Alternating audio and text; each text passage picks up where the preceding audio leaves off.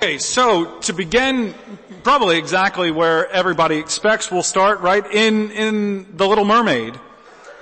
Ariel likes to explore sunken ships, right, and collect, collect objects from the human world above. And because she doesn't know what these things are or how to use them, she takes them to her wise friend, Scuttle the Seagull, right? Who supposedly knows the human world well enough to explain what people use these treasures for. And when Ariel gave Scuttle a fork, he identified it as a dinglehopper, not for eating, but for styling human hair, which he demonstrated, leaving his head feathers all in a mess. She showed him a, a pipe, which he thought were making music, leaving a very unsatisfying song at the end. But the thing is, Scuttle actually teaches us an important lesson. Namely, that if we don't know what things are for, you will likely look very foolish when you try to use them. We need to know something's purpose if we're going to make the right use of it. If not, you'll end up combing your hair with a fork or trying to play a song on a tobacco pipe. But what, that all seems well and good, we need to know what things are for, but what if we make the same sort of mistakes concerning Christian doctrine and life? What if we don't understand the purpose of various things that God has built into the world? Or, or the principles of how we are saved? These mistakes would make us look foolish in far uh, worse ways than a bad hairstyle or a non-musical pipe song. They would make us look foolish before God concerning the reasons that we are using to appeal to Him, why we should be right with Him, why He should accept us. And the fallout is of far greater magnitude than any of these other trivial matters. In Galatians 5, 1 to 15, Paul confronted the Galatians concerning how they did not know what their freedom in Christ is for. They misunderstood how it works, its functions, its results, and its limits. As, as we've seen throughout this book, they had lost track of the gospel's purity, accepting some false teaching that someone must add circumcision or some other Mosaic ceremonial laws as conditions for justification, for being right with God.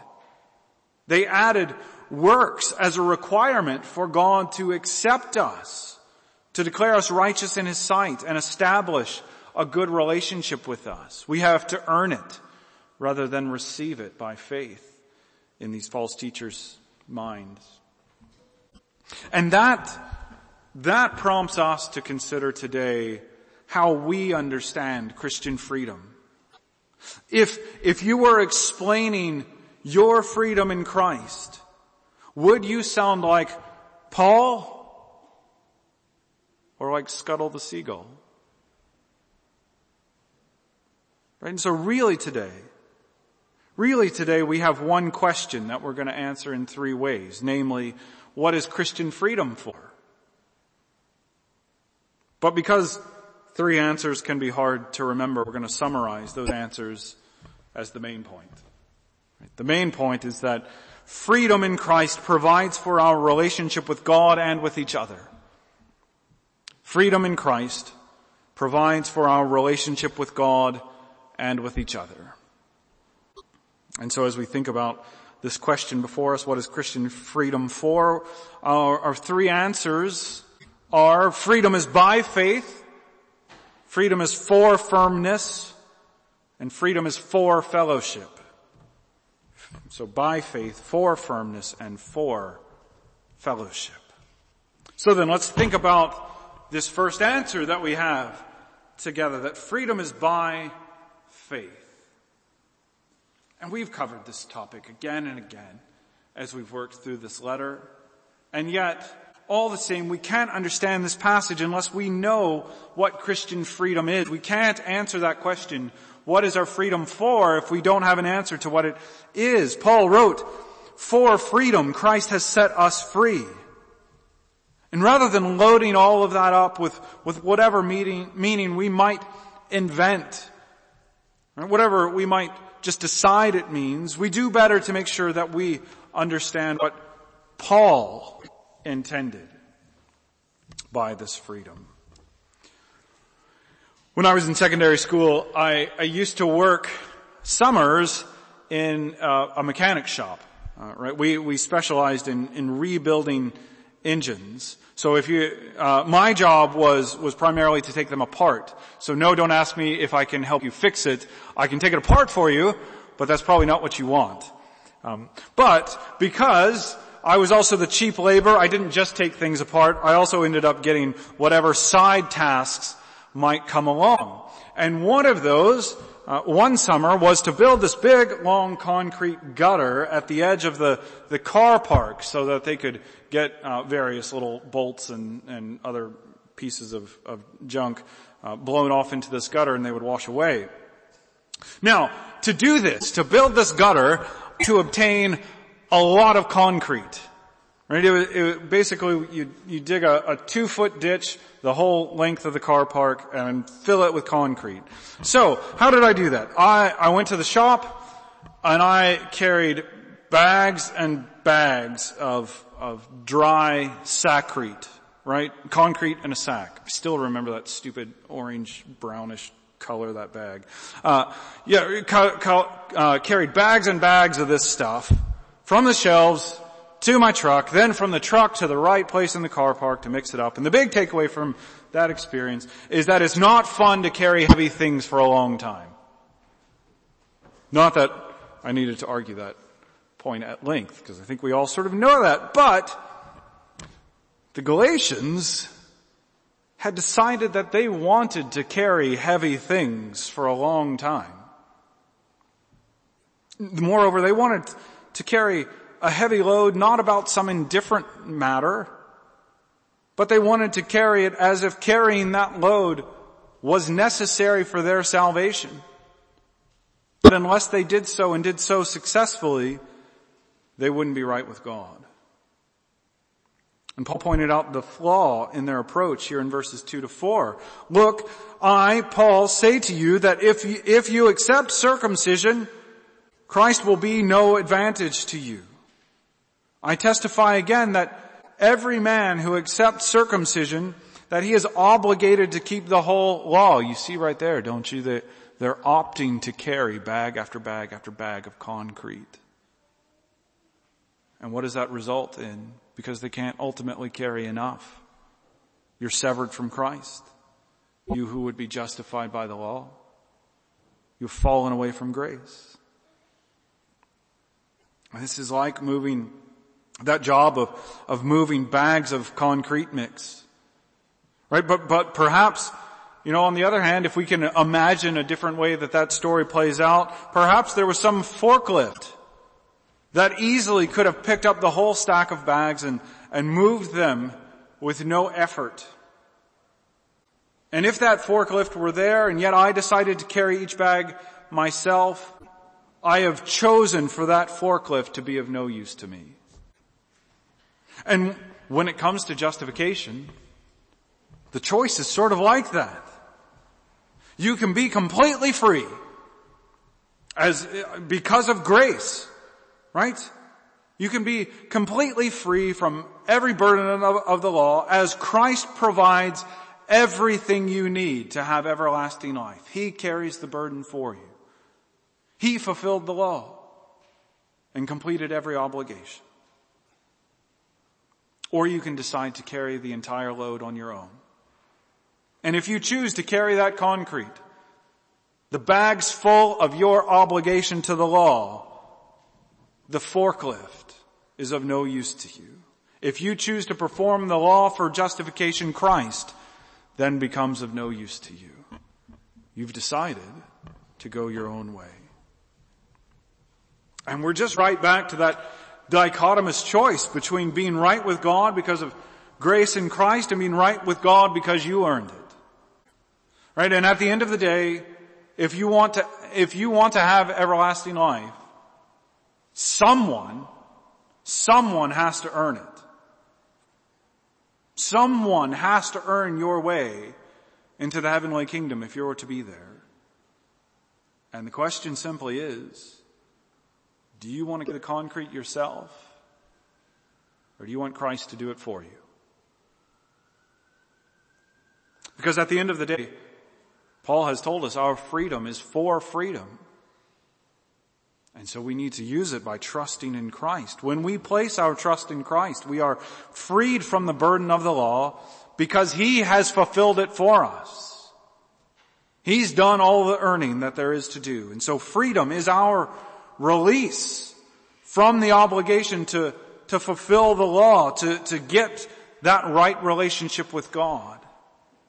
As the Westminster Confession, chapter 20, paragraph 1, that concerns Christian liberty, says, the liberty which Christ has purchased for believers under the gospel consists in their freedom from the guilt of sin, the condemning wrath of God, and the curse of the moral law.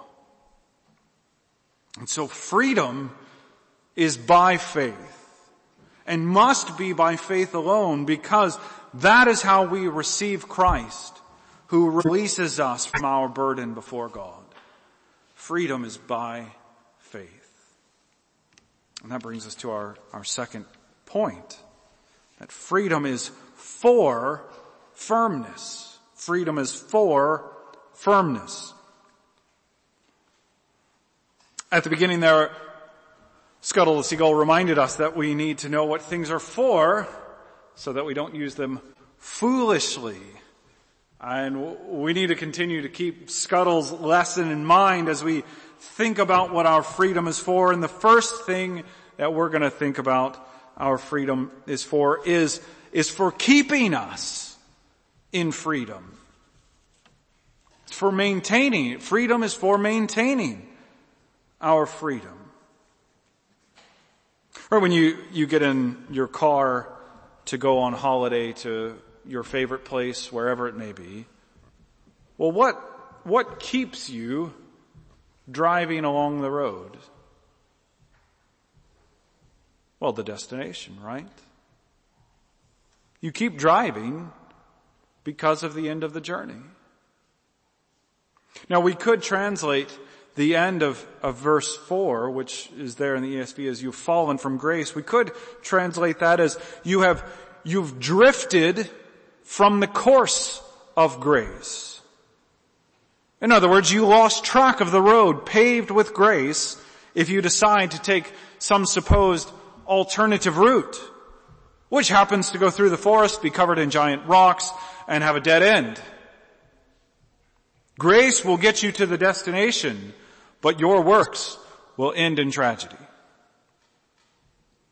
Grace gets you to the end because faith provides its own hope. Look at, look at verses five and six. Look at these together. For through the Spirit, by faith, we ourselves eagerly wait for the hope of righteousness. For in Christ Jesus, neither circumcision nor uncircumcision counts for anything, but only faith working through love. Note the emphasis there, especially in verse 5. Right? By faith, we wait.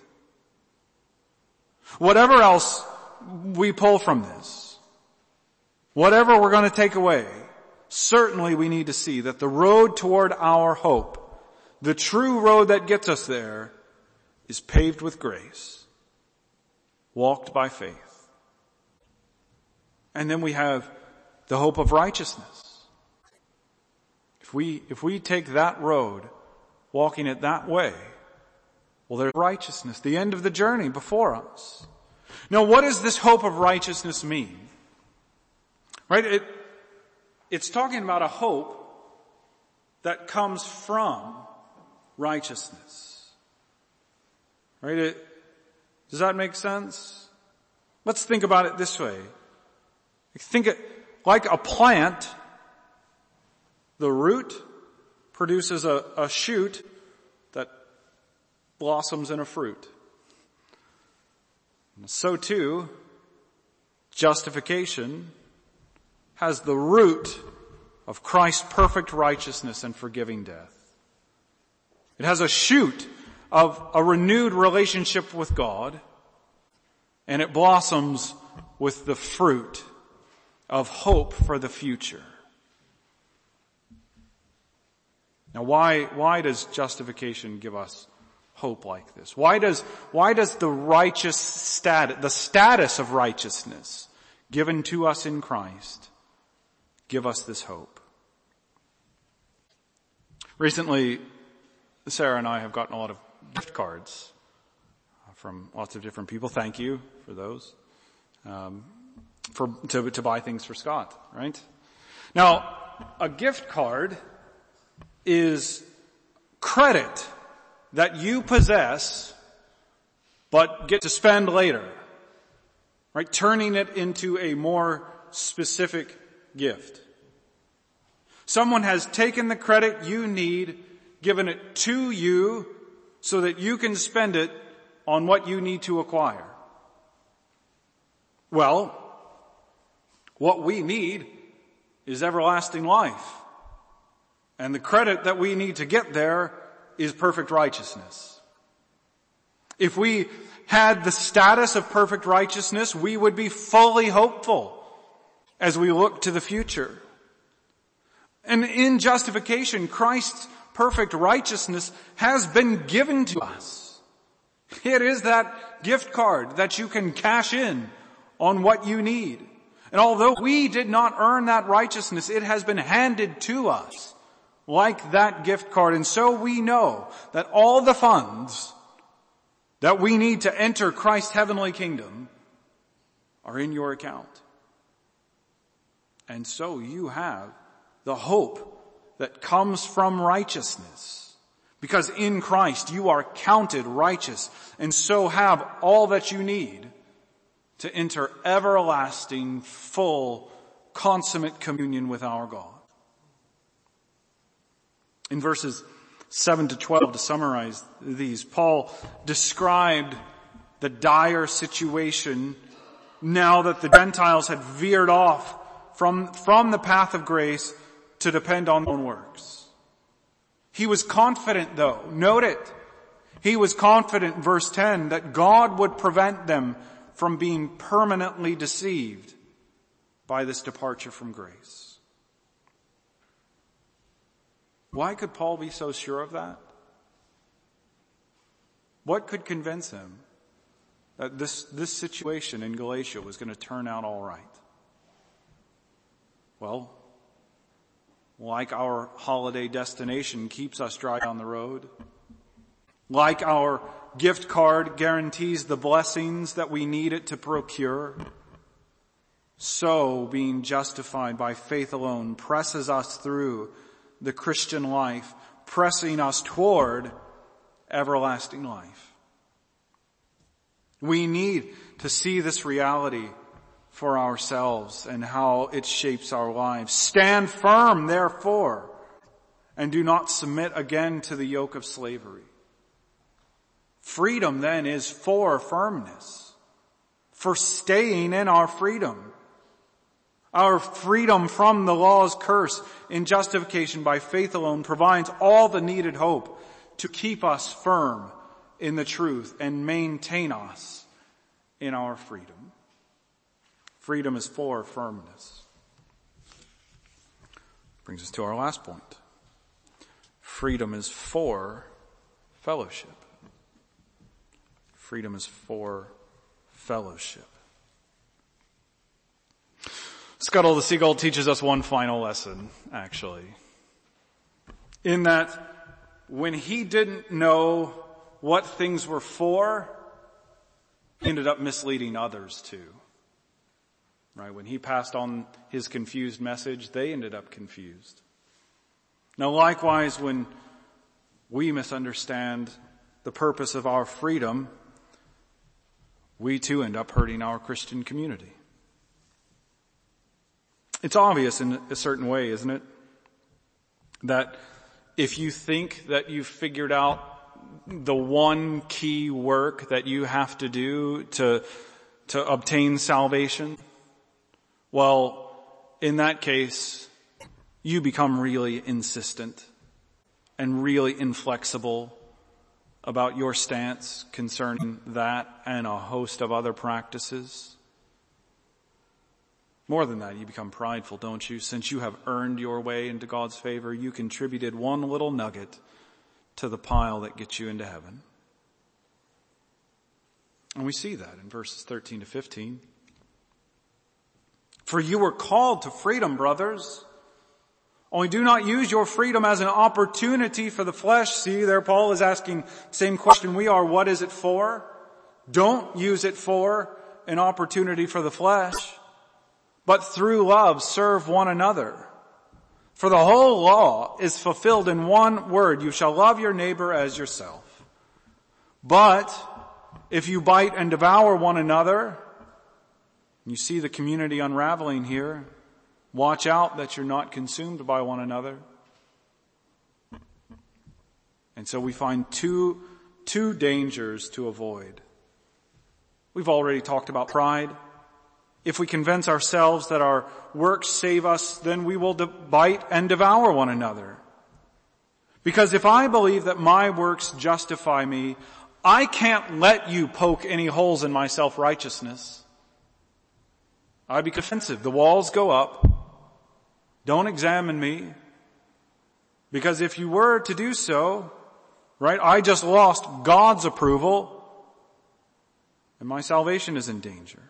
And so, if I become convinced of this graceless way to justification, I become mean, self-serving, and ready to devour you because you're a threat to my self-righteousness. And pride devours the community. Now the other danger is abusing our freedom. Right? And Paul tells us what we can't use our freedom as an opportunity for. God did not justify you by grace alone to free you from every sort of obligation to the moral law. Right? Christ lived, died, and rose, as the confession remind us, to free you from the law's curse and to free you from it as an obligation, as a condition to enter everlasting life. Indeed, we are free from the law's curse, but for the purpose, you're freed from the, the law's curse for the purpose that you could then pursue those deeds not as a condition, but, but pursue deeds of love without fearing what it means if you fail. You can go big because there's less risk. God has accepted you, leaving you open to love more thoroughly. Remember that the Galatians, as we think about this, I'm not taking a leap because the Galatians' forgetfulness about justification had fragmented their community. Had it not? They weren't eating together anymore. Their fellowship had fractured because they had departed from the path of grace. Christian, let us remember how it is that justification works. Because it doesn't just, that, that mode of thinking doesn't just apply to, between you and God. Right? Let us remember that Christ justifies us by faith. By faith. Freely. To restore our relationship with the Lord. And so it makes sense that justification that automatically results in that restored relationship should also result in restored good relationships between the justified. When God frees you from the penalty of his wrath, well that freedom is for fellowship. If God has made peace with you by faith, you ought to have peace with one another. right? I think as we come into the next few weeks, this has perhaps particularly pointed application, doesn't it? As we gather with our families, see friends, as wonderful as all of our families and, and friends are. Yet aren't there these moments when maybe they irritate us? And so let's remind ourselves in these moments when we find one another irritating, perhaps especially here in our church if that happens, right? Let us remind ourselves when we find one another irritating that our peace with God came with the cost of Christ's death. Right? And He paid for all of our transgressions. We can eat, God has forgiven us freely. So maybe we can have more leniency with one another. We can easily bear with one another in our flaws if we can remember how much forgiveness we need. Treasuring, treasuring up in our hearts that our freedom is for fellowship. All that God has given you isn't just meant to stay in a little box with you, but to be distributed. The greatest freedom we can have in this life is found in the Lord Jesus. As we look to Christ, we find the guarantee of all of God's blessings. We see that He has immense love for His people as to, so much so as to lay down His life to give us life. We, we see how He has immense love for His people that He, that He would summon us to love one another as an expression of our freedom. Your freedom has a purpose. For freedom, Christ has set us free. And yet we see that this freedom sends us into the greatest experience of love, where we find ourselves joined to God himself and yet to one another. And don't we see that most clearly as we come to this table together? Indeed, it's good that God's people would eat together as Galatians reminds us over and over. And here we come to eat. And yet what does that tell us? We eat in unison because we're joined together in the Lord Jesus. And yet in this meal, Christ gives us himself, joining us to the Lord as well. In these moments of freedom as we enjoy our salvation, we find all of its effects encapsulated here in this this thing that we're about to do together. Being joined to one another, being joined to the Lord himself because of the grace of the Lord Jesus. Let's pray. Father God, as we think about this passage and, and how Paul is distraught because those believers whom Christ had set free were using their freedom to destroy the community, to fracture the fellowship. We pray, God, that you would remind us of the truths of grace, that we would never depart. We would never drift from the course of grace. We would, we would never choose a different route paved with our own works, for it ends in a dead end. Keep us on this path toward everlasting righteousness, convinced of the truth of salvation by faith alone. But we ask, Lord, that we would see the effects of that truth radiating amongst our community. That as we realize that we are restored in a relationship with you freely, that we would indeed use our freedom for fellowship in accepting and loving one another freely, looking past each other's flaws, we have them. We know that, but we pray, God, that you would bless us with, with gracious hearts, eager to be together, eager to serve one another, eager to care. And so we pray for unity as a church. And yet we pray, God, that as you have freed us from the everlasting penalty of sin, God, we pray that there would be concrete manifestations of our freedom from the penalties of sin in this life. And we think about a few different areas. God, we pray for freedom for you, not because we've earned a response, but because you have freely given us freedom. to approach your throne of grace when we need help. And so we do that now. And we ask all these things in the name of the Lord Jesus, in whose name we pray. Amen.